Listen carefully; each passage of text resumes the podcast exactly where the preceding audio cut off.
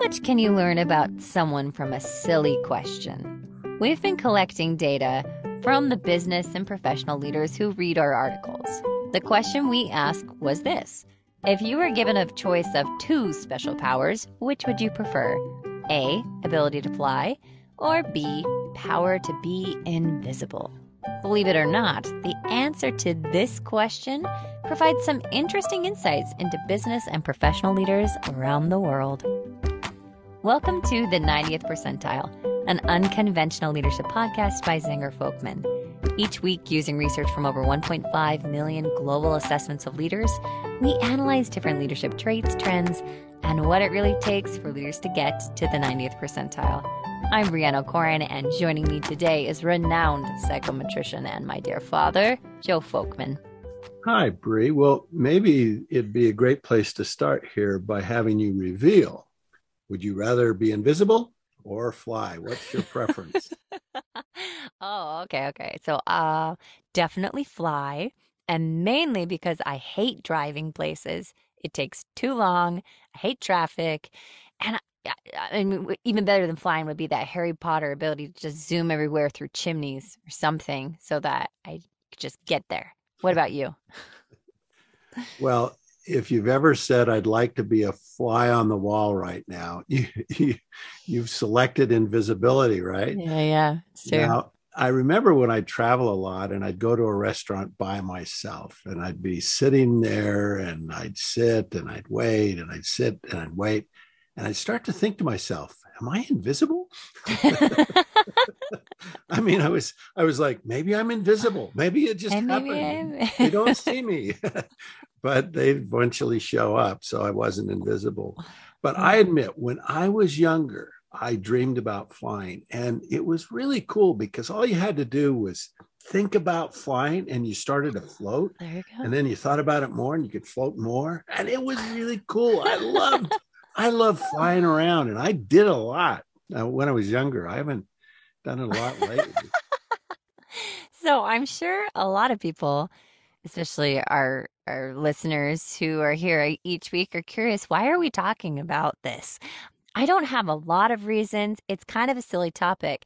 And I think, you know, right now there's a lot going on in the world that we could use a little bit of lighthearted fun. And sometimes analyzing people's desire for certain human powers tells you something a bit deeper. So let's hear those numbers, Joe. Well, we collected data. The initial research we did on this, we had 7,065 leaders from across the globe.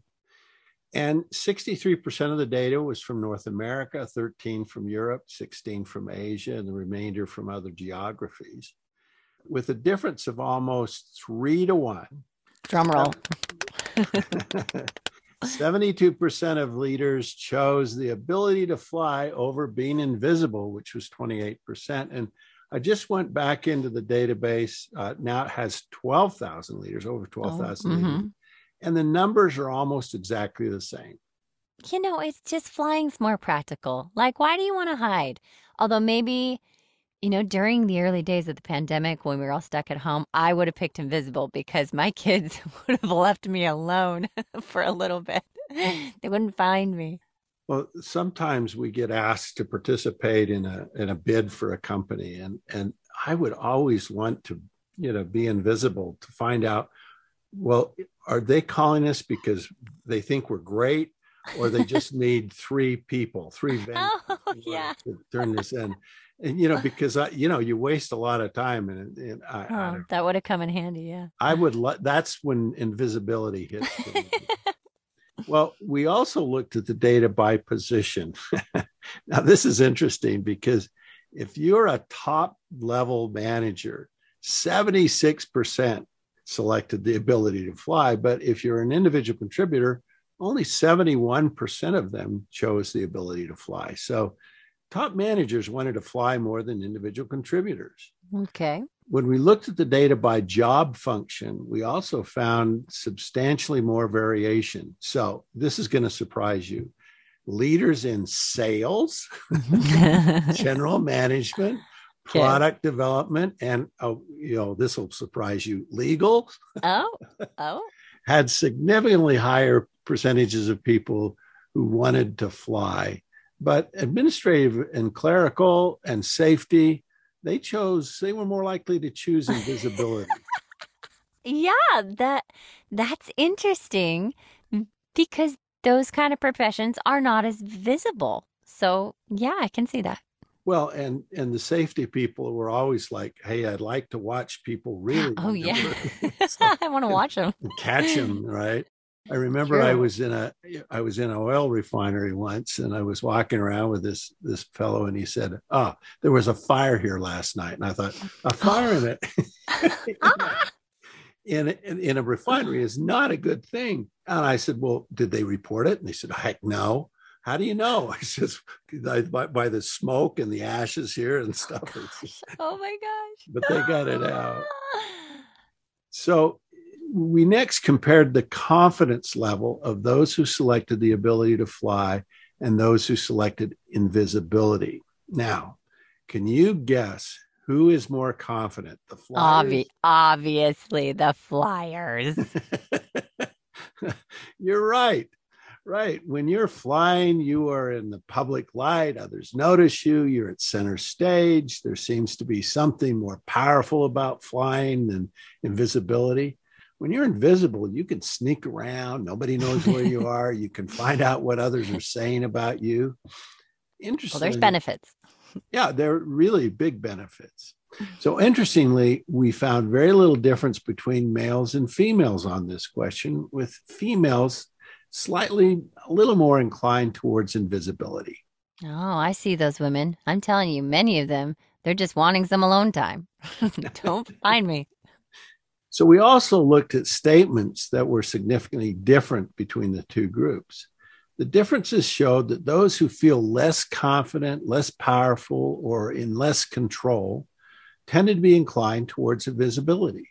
So, therefore, what what does all of this mean? What can we learn from this silly question? Well, it's a kind of a well, it is a really unusual topic, but it demonstrates that your responses to a simple question like wanting to fly or being invisible can be linked to your attitudes and personality traits.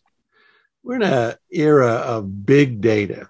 Your choices of food, clothing, music, entertainment, cars, and how you spend your time and your money, what you watch on TV, and where you travel all carry with them information about you, your attitudes, and your personality.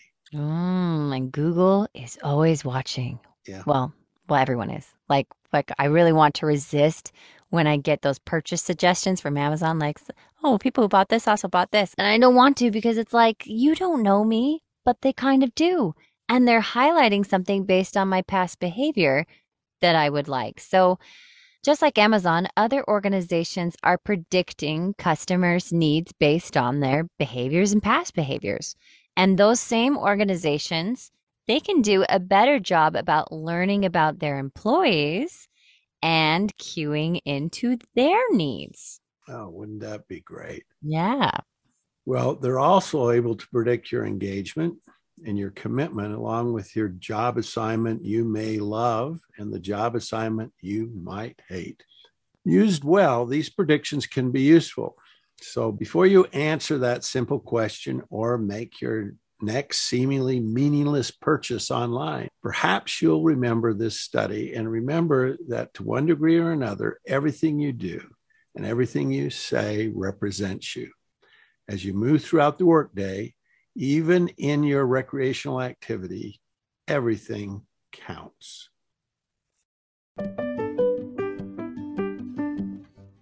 The 90th Percentile, an unconventional leadership podcast, was written and recorded by Brianna Corn and Joe Folkman and produced by Zenger Folkman with music by Pleasant Pictures. If you're interested in learning more about Zenger Folkman's award winning 360 degree assessments, leadership, and coaching offerings, or would like to attend our monthly webinar series hosted by Jack Zenger and Joe Folkman, visit our website at zengerfolkman.com. If you liked our podcast, please subscribe on Apple Podcasts, Spotify, or Stitcher and leave us a five star review.